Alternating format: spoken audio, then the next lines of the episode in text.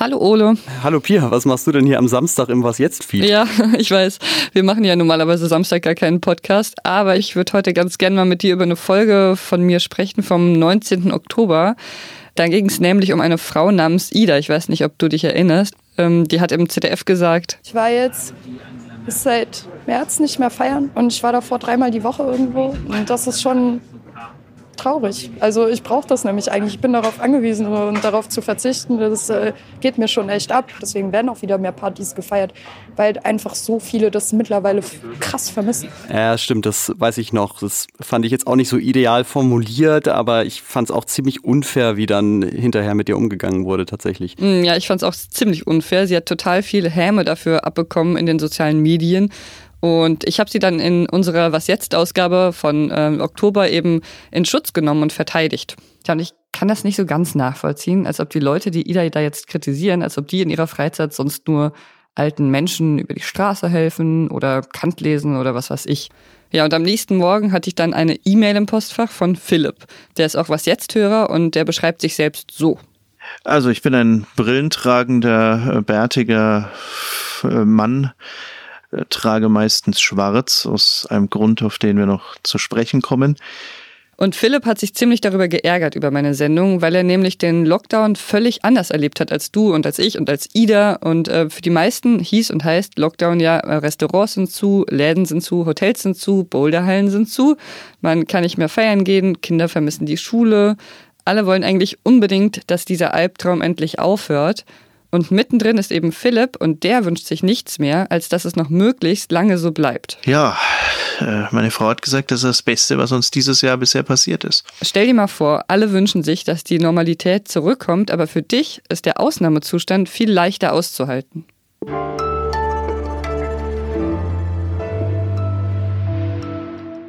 Ja, hier ist was jetzt, der Nachrichtenpodcast von Zeit Online, wieder mit Ole Pflüger. Und mit Pia Rauschenberger. Und zwar am 6. März 2021. Weil wir wieder Samstag senden, ahnen Sie schon, wir haben wieder eine Spezialsendung für Sie vorbereitet. Wir gucken uns ja in einer kleinen Miniserie an, wie Menschen mit dem Coronavirus leben und umgehen, was es mit ihrem Leben macht. Und das ist jetzt Teil 2 dieser Spezialsendung. Die erste ist am 31. Januar erschienen. Da können Sie auch gerne reinhören. Da haben wir über eine Musikerin berichtet. Heute erzähle ich die Geschichte von Philipp, der eigentlich anders heißt, aber hier lieber unter dem Namen Philipp auftauchen möchte. Weil ich tatsächlich den Vater von Alexander dem Großen, Philipp II., als eine sehr interessante historische Persönlichkeit empfinde, deutlich Also ist schon so ein richtiger Geschichtsnerd offenbar, ne? Ja, man hört schon, äh, Philipp ist Geschichtslehrer und interessiert sich eben sehr für ältere Geschichte. Seine Frau und er sind auch Altphilologen. Äh, Im Kampf gegen eine Invasionsstreitmacht gefallen ist. Und er hat mir eben diese wütende Mail geschrieben. Ich glaube, eine der längsten Mails in der Geschichte von Was Jetzt war das. Er hat mir geschrieben, weil er sagt, dass viel zu oft die Leute zu hören sind, die sich eben beschweren, dass sie eben jetzt nicht mehr feiern gehen können oder dass ihre Haare zu lang sind, weil die Friseure geschlossen sind und die eben diese diese alte Normalität zu vermissen. Und dann habe ich mir eben gedacht, wo, wo sind die Stimmen von Leuten, die sagen,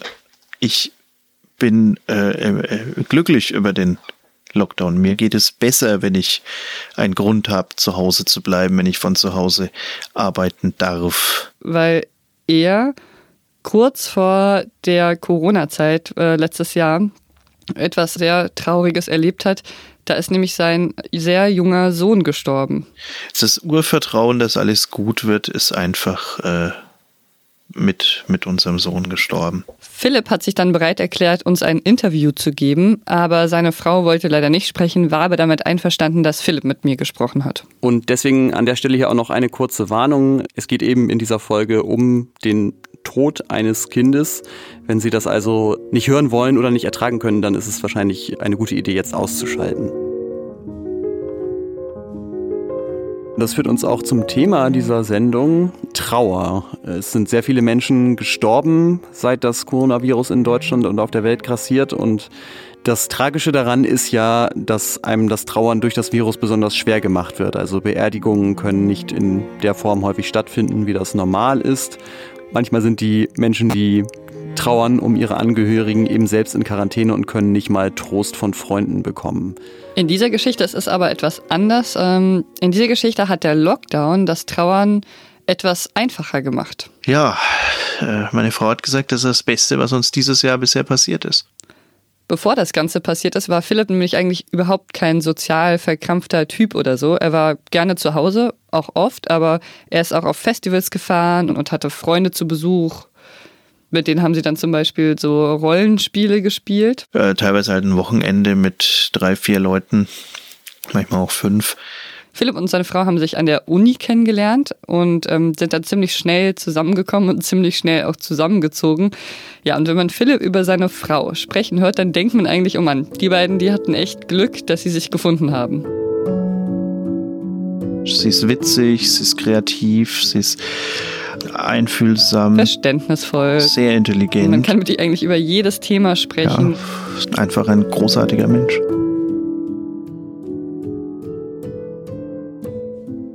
Also Philipp ist in einer glücklichen Beziehung und es ist für ihn immer schon klar gewesen, dass er mal Vater werden will.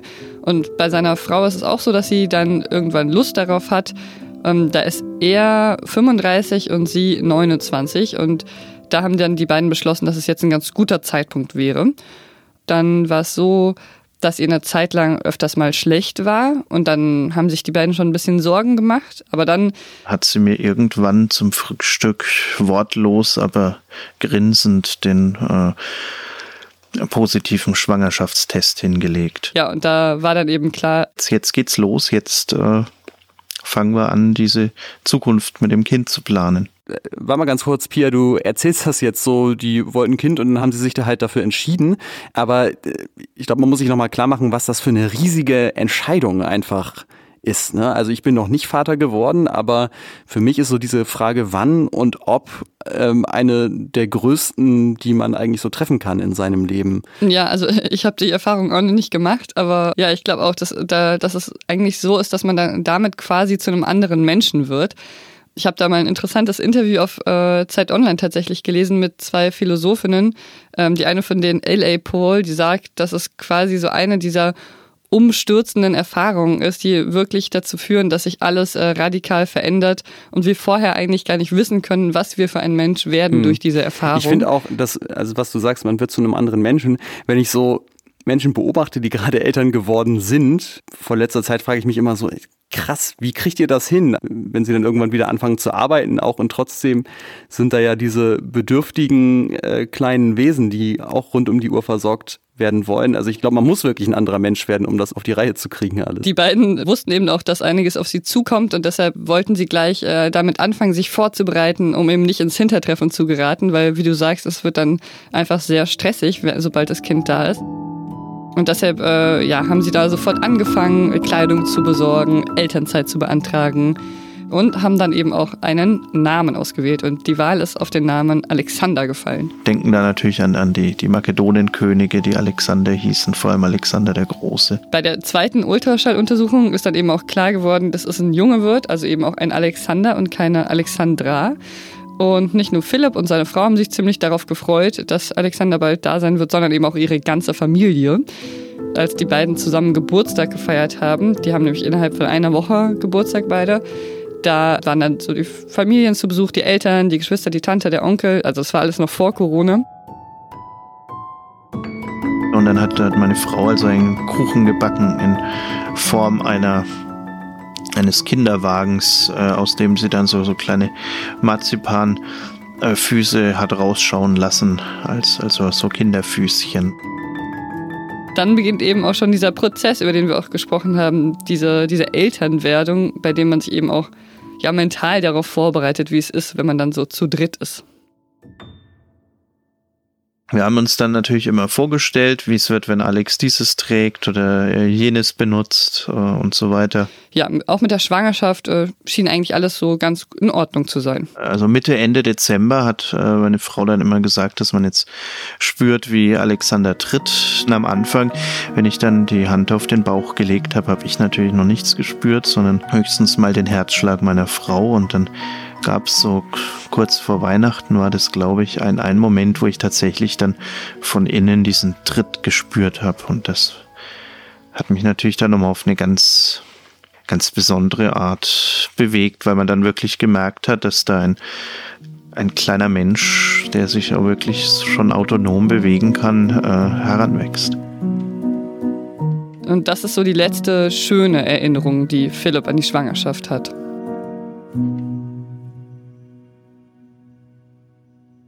Anfang Januar, also vor etwas über einem Jahr, ist das dann alles plötzlich ins Gegenteil gekippt. Philipp war gerade in der Schule und hat unterrichtet und dann hat seine Frau ihn angerufen und hat gesagt, dass er bitte möglichst schnell nach Erlangen kommen soll.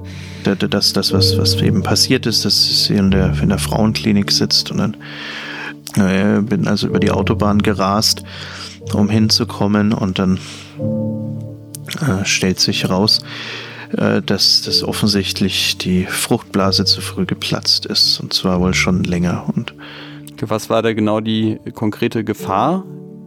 Das war eben so, dass es um das Kind herum zu wenig Wasser gab und dass es sein konnte, dass sich die Lungen nicht so richtig entwickeln und dass, wenn das Kind dann geboren wird, dass es nicht überlebensfähig ist. Dass äh, Alexander zu früh auf die Welt kommt, dass er, er stirbt, dass er äh, einen Schaden davon trägt, wäre alles also im Bereich des Möglichen gewesen. Das heißt, die beiden standen dann vor dieser riesigen Entscheidung, wollen sie das Kind behalten oder nicht?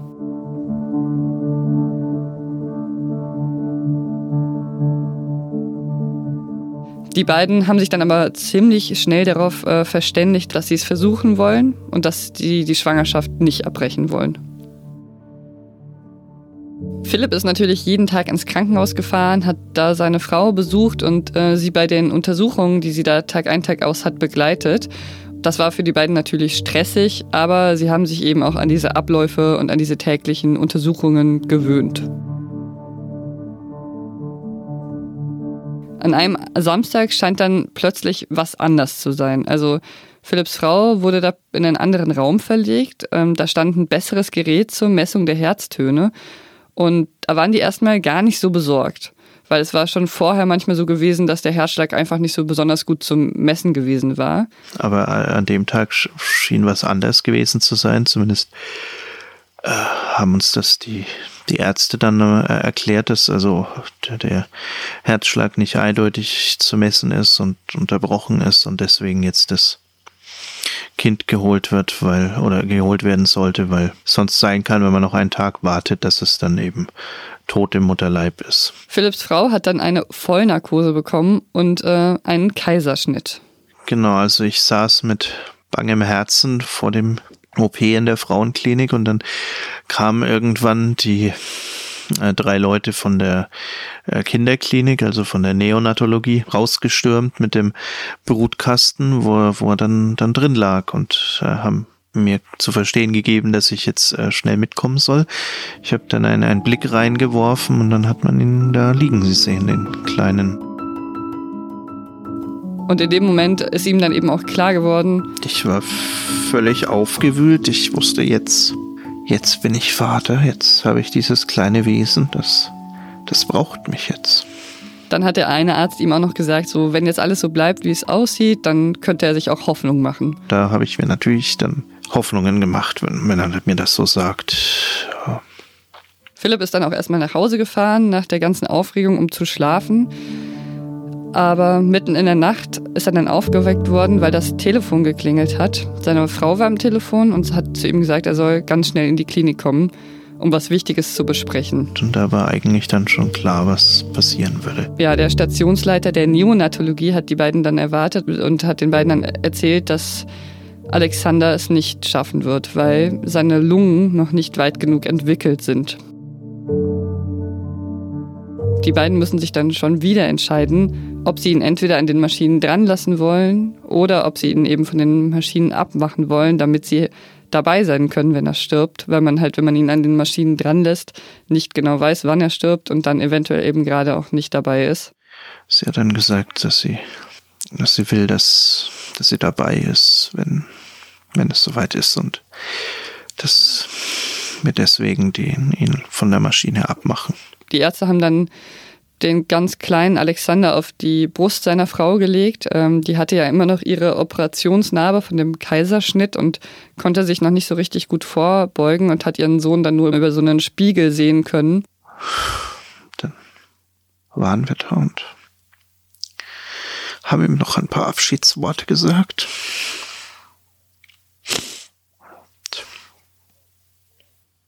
Hat also die ganze Zeit weitergekämpft und hat nicht schnell vom Leben abgelassen. Das hat also lang gedauert und er wurde immer schwächer. Ich glaube, wir waren bestimmt eine Stunde dort. Aber irgendwann war es dann vorbei. Hat das Herz dann aufgehört zu schlagen. Das war am 26. Januar.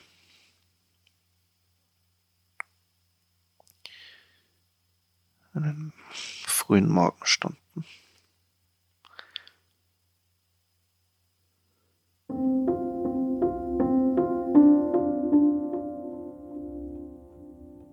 Die beiden haben dann Anfang Februar zusammen mit ihrer Familie und ihren Freunden den kleinen Alexander beerdigt und ähm, Philipp und seine Frau haben beide eine Trauerrede gehalten.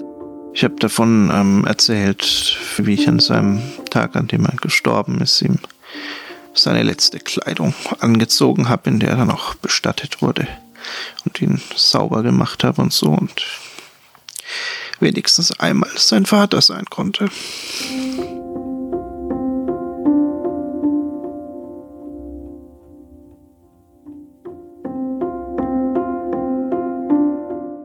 Dem Moment sind die eigentlich die ganze Zeit damit beschäftigt, irgendwas zu organisieren. Also es ist so, sie müssen unheimlich viele Stellen informieren, weil es eben kein üblicher Ablauf ist, dass ein Kind auf die Welt kommt und dann stirbt. Und ähm, ja, dafür gibt es oft keine Felder in den Formularen. Und er sagt eben, am Anfang war es eigentlich noch ganz gut, dass man sowas hatte, auf das man sich konzentrieren kann. Und irgendwann äh, war es ihm dann wirklich auch zu hm. viel. Das klingt, klingt so ein bisschen, was du erzählst, als wenn es selbst die Bürokratie nicht ertragen kann, ähm, die ja eigentlich emotionslos ist, dass ein Kind vor der Geburt stirbt, ne? weil das einfach nicht vorgesehen ist. Ja, genau. Es ist wie so eine große Irritation der Natur und selbst der Bürokratie, wenn sowas passiert, ja. ja. Und dann ist es eben auch so, dass äh, Philipp dann auch wieder arbeiten musste. Er war ja Geschichtslehrer. Geschichte und Deutsch, ja. Und in dem äh, Schuljahr hatte er eben einen relativ langen Pendelweg und saß immer viel alleine im Auto.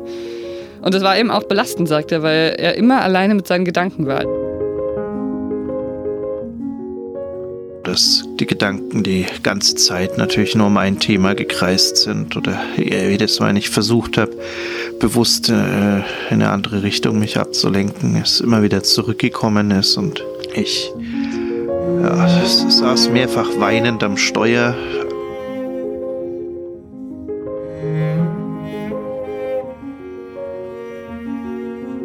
er hat es gerade noch so geschafft, die Beerdigung zu organisieren, diese ganzen formalen Sachen zu klären und alles abzuwickeln, was ihm auch viel Mühe gekostet hat. Wo sie eben aber dann an ihre Grenzen gekommen sind, war wirklich der ganz normale Alltag, den sie vor Alexanders Tod so locker weggesteckt hatten. Der war für sie plötzlich kaum mehr zu bewältigen. Hm. Wie formuliere ich das am besten? Gibt es bei solchen Situationen natürlich einen gewissen aber einen sozialen Zwang zur Fröhlichkeit. Und das äh, hat er vor allem im beruflichen Umfeld erlebt. Da war das für ihn vor allem ein Problem. Äh, man, man, man strahlt ja immer äh, irgendwie die derzeitige Gemütslage aus. Das war bei mir natürlich keine gute Ausstrahlung, sage ich mal. Also dann wird man eben von Kollegen angesprochen und die fragen dann, was ist mit dir? Und eigentlich wissen die schon, was mit ihm ist, aber haben das nicht jederzeit vielleicht auf dem Schirm. Und er hatte halt nicht immer Lust darüber zu reden. Und er sagt halt in seiner Schule, da gab es keinen Einzelraum, wo man mal hingehen muss, wenn man vielleicht weinen muss, einfach während der Arbeitszeit. Ist ja bei, ist ja bei der Arbeit auch so, ne? Wenn ich jetzt äh, zu Hause im Homeoffice bin und, und ich ärgere mich über jemanden ähm, extrem, so dann kann ich theoretisch mich irgendwie auch sozial inadäquat verhalten und die Wand anschreien, das geht ja äh, bei uns im Großraumbüro auch nicht, ne? Machst du das manchmal, oder? also, ja, immer, immer mit dir, Pia, nach jeder Sendung, weißt okay. du doch. Nein. Ähm, ja, genau. Ja, und auch man, auch wenn man einfach, also auch dieses Unbeobachtetsein ist auf jeden Fall im Homeoffice angenehmer. Und da muss man wirklich sagen, hatte Philipp als Lehrer wirklich äh, schlechte Karten. Und dann gab es eben auch so Situationen, also zum Beispiel einmal als Deutschlehrer haben die dann so ein äh, Jugendbuch besprochen. Im Labyrinth der Lügen heißt das Buch. Und in diesem Jugendbuch gab es eine Szene, in der die Hauptfigur sich daran erinnert, wie er von seinen Eltern getrennt wurde. Das war ein DDR-Jugendbuch und die Eltern haben eben versucht, Republikflucht zu begehen mit diesem Jungen und wurden dann erwischt. Und die Eltern haben sich ebenso von ihrem Kind noch verabschieden können, also zumindest die Mutter und der, der Vater nicht mehr, den hat er nicht mehr gesehen. Die haben dann seine Schüler in der Klasse vorgelesen und er stand da vor ihnen. Und gemerkt, dass meine äh, Augen feucht werden und er jetzt irgendwas was machen muss. Habe ich mich zur Tafel gedreht und irgendwas hingeschrieben, damit die also mein Gesicht nicht sehen können. Als Lehrer hat Philipp natürlich auch die Herausforderung, dass er vor seiner Klasse eine Respektperson bleiben muss. Und er war sich eben nicht sicher, was passieren würde, wenn die jetzt sehen, dass er von so seinen Emotionen überwältigt wird, ob die das irgendwie verstehen könnten. So. Ja, vor allem auch so scheinbar ohne Grund. Ne? Also zwei Worte, Kind und Abschied und das kann man ja kaum verstehen, wenn man nicht die Situation kennt, in der er gewesen ist. Er hat eben vor allem das als Herausforderung so erlebt, dass er seine Mimik eben vor anderen Menschen, vor den SchülerInnen, aber auch von den Lehrern nicht verbergen kann. Und äh, das alles hat echt dazu geführt, dass er den Alltag als extreme Anstrengung erlebt hat. Bis. Bis nach den Osterferien machen alle Schulen und Kitas in Bayern dicht. Immer mehr Bundesländer ziehen nach. Und dann kam auch eine Durchsage, und ich weiß noch, dass äh, fast ohrenbetäubender Jubel unter den Schülerinnen und Schülern ausgebrochen ist. Ist wirklich ein bisschen wie wenn es hitzefrei gibt sonst dass man so den Lockdown heute noch feiern würde, kann ich mir, glaube ich, auch nicht mehr vorstellen. Für Philipp hat es damals halt echt äh, die Welt verändert. Er wusste eben, plötzlich fällt das Pendeln weg, die Gespräche im Lehrerzimmer fallen weg. Ich habe innerlich auf jeden Fall auch mitgejubelt, weil mir schon klar war, dass das einfacher würde.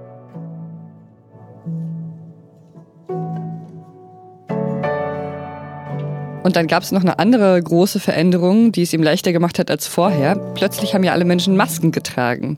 Und Philipp also auch. Und vorher gab es mal so eine Situation, wo seine Frau und er im Supermarkt waren und weinen mussten. Das war kurz nach dem Tod von Alexander. Und die hatten den Eindruck, dass die anderen Menschen sie irgendwie komisch angeschaut haben und nicht so richtig damit umgehen konnten, dass sie da geweint haben. Aber als sie dann die Masken getragen haben, konnten Philipp und seine Frau ihre Gefühle einfach dahinter verstecken mhm. quasi. Man trägt ja, im Grunde trägt man ja diese Gefühle, eigentlich ist man in der Öffentlichkeit ja immer mit Maske unterwegs, ne? Man, äh, indem man eben nicht seine Gefühle zeigt. Und wenn man nicht in der Lage ist, diese Maske zu tragen, dann äh, ja. Ich habe mich dann auch gefragt, wäre ein weinender Lehrer oder eine weinende Lehrerin nicht eigentlich das allerbeste Vorbild für die SchülerInnen? Und ähm, was stört eigentlich Menschen an einem weinenden Mann im Supermarkt? So, ne? Also vielleicht lohnt es sich ja mal kurz darüber nachzudenken, wie wir in unserer Gesellschaft mit Trauer umgehen, äh, welche Normen da gelten, die es uns vielleicht gar nicht immer unbedingt leichter machen zu trauern, sondern manchmal auch schwerer. Und darüber habe ich dann mit der Psychologin Rita Rosner von der Katholischen Universität Eichstätt-Ingolstadt gesprochen.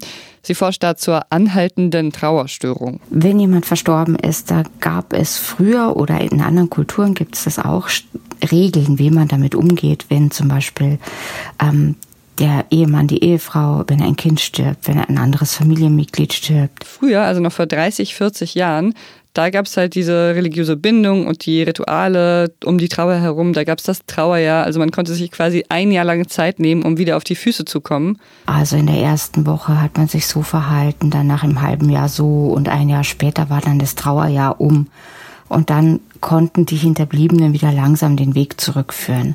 Ich weiß, wie ich mich zu bestimmten Zeiten zu verhalten habe, aber ich habe auch nicht so einen Druck, dass es jetzt ganz schnell wieder besser werden muss. Und dadurch, dass ähm, sich in der aktuellen Zeit alles verschnellert hat, ähm, bleibt nicht mehr so viel Zeit zum Trauern und ähm, Trauernde werden unter Druck gesetzt, dass es irgendwie schneller gehen muss und dass ein Jahr zu lang erscheint auf einmal. Seit 2019 gibt es eine neue Krankheit, die anhaltende Trauerstörung. Die ist im ICD-10, also in dem Katalog für psychische Krankheiten aufgelistet. Und da steht dann eben, wenn man also länger als sechs Monate trauert und dann immer noch eine starke Sehnsucht nach dem Verstorbenen verspürt oder sich eben anhaltend mit ihm beschäftigt, dass man dann eine anhaltende Trauerstörung hat. Und es gibt noch eine weitere Reihe anderer Symptome, wie zum Beispiel, dass man verbittert wird, dass man das Gefühl hat, man kann mit dem Leben nicht mehr weitergehen, also man kann keine neuen Freundschaften aufbauen oder alte pflegen. Ähm, es kommt zu einer Art Interessenverlust und vielen mehr. Und bei der anhaltenden Trauerstörung komme ich sozusagen nicht mehr raus. Also ich bleibe stecken in dieser und es ist wie die akute Trauer bloß sehr viel länger. Wie viele Leute ähm, betrifft das denn so, die nicht rauskommen aus diesem äh, normalen Trauermuster? Frau Rosner hat gesagt, dass es ungefähr drei Prozent der Trauernden betrifft. Das ist jetzt gar nicht so viel. Aber WissenschaftlerInnen wie Sie gehen eben davon aus, dass diese anhaltende Trauerstörung unter diesen jetzigen Umständen, also unter Corona, auf jeden Fall zunimmt, weil sich eben die Umstände, unter denen wir trauern, so verändert haben. Normalerweise würde man sich ja vielleicht ähm, mit seiner Familie ähm, zusammen zurückziehen in ein Haus und hätte immer jemanden, mit dem man drüber reden könnte. Und das ist natürlich hm. unter Corona auch anders. Hm.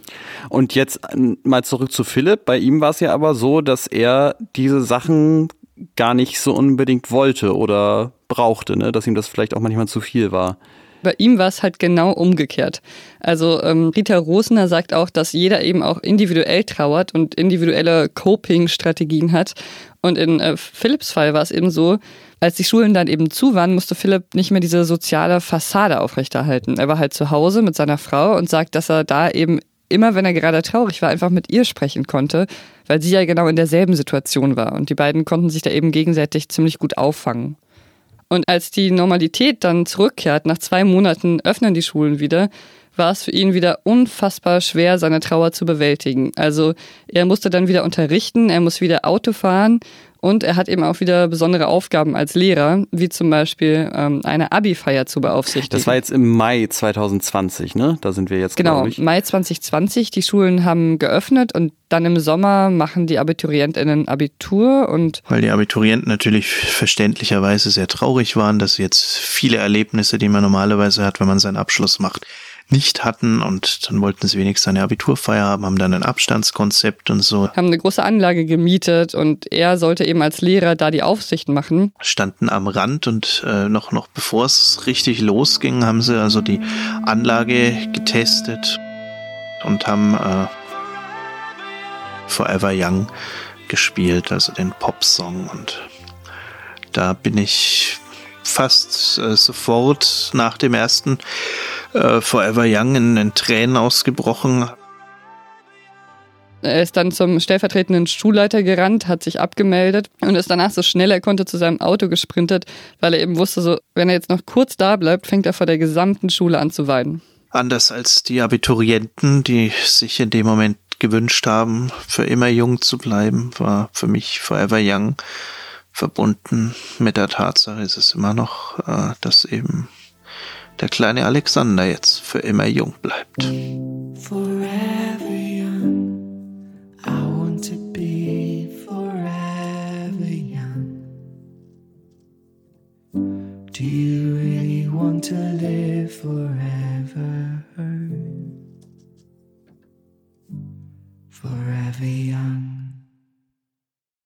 Wir haben ja ganz am Anfang über diese Mail gesprochen, die Philipp dir geschrieben hat.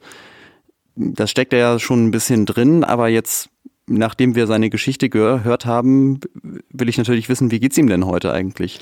Ja, also inzwischen geht's ihm eigentlich ganz gut. Er ähm, hat jetzt tatsächlich äh, sehr davon profitiert, dass es noch einen äh, zweiten Lockdown gab und die Schulen ja wieder geschlossen waren. Und das hat ihm eben, wie er sagt, eine erneute Atempause verschafft, weil dann eben der Jahrestag von der Geburt und auch von dem Tod von Alexander kam und er diese ganzen Daten, die ihn da so sehr dran erinnert haben, ganz gut überstehen konnte, weil er halt keinen Kontakt mit Menschen haben musste so.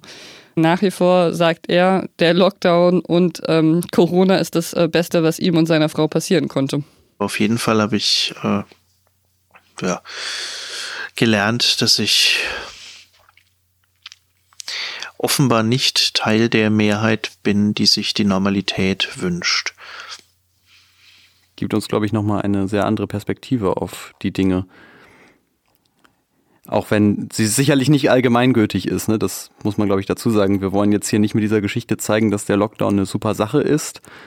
Aber also wir, wir sind ja in so einer Ausnahmesituation, die fast alle blöd finden, dass das Wort Normalität jetzt total positiv konnotiert ist. Und dass Normalität aber natürlich heißt, dass schreckliche, tragische, furchtbare, traurige Dinge passieren auf der Welt. Das, ähm, das vergisst man dann ja so ein bisschen. Vor Corona war halt auch nicht alles gut. Das ist nicht nur bei Philipp so, sondern bei ganz vielen Menschen eigentlich bei der ganzen Welt, wenn man sich die Klimakrise und alles anguckt. Das ist, das ist jetzt irgendwie auch ein sehr düsteres Ende für eine, äh, ja, auch ziemlich düstere Folge. Andersrum ist auch nicht besser. Ja, naja, es ist schon besser, würde ich sagen. Also ohne Corona wird das Leben auf jeden Fall für viele Menschen etwas leichter werden. Und ich glaube im Endeffekt auch, Philipp wird irgendwann das Leben wieder ein bisschen mehr genießen können. Ja, und wir bei Was Jetzt werden uns sicherlich auch nochmal in einer weiteren Folge in unserer kleinen Serie mit dieser Nicht-Normalität, die im Moment noch das Land und die Welt beherrscht, befassen. Seien Sie gespannt auf unsere nächste Geschichte. Vielen Dank fürs Zuhören und ein schönes von uns aus äh, verlängertes Wochenende. Schreiben Sie uns gerne Mails mit Feedback an wasjetzt.zeit.de. Machen Sie es gut und auf Wiederhören. Bis bald.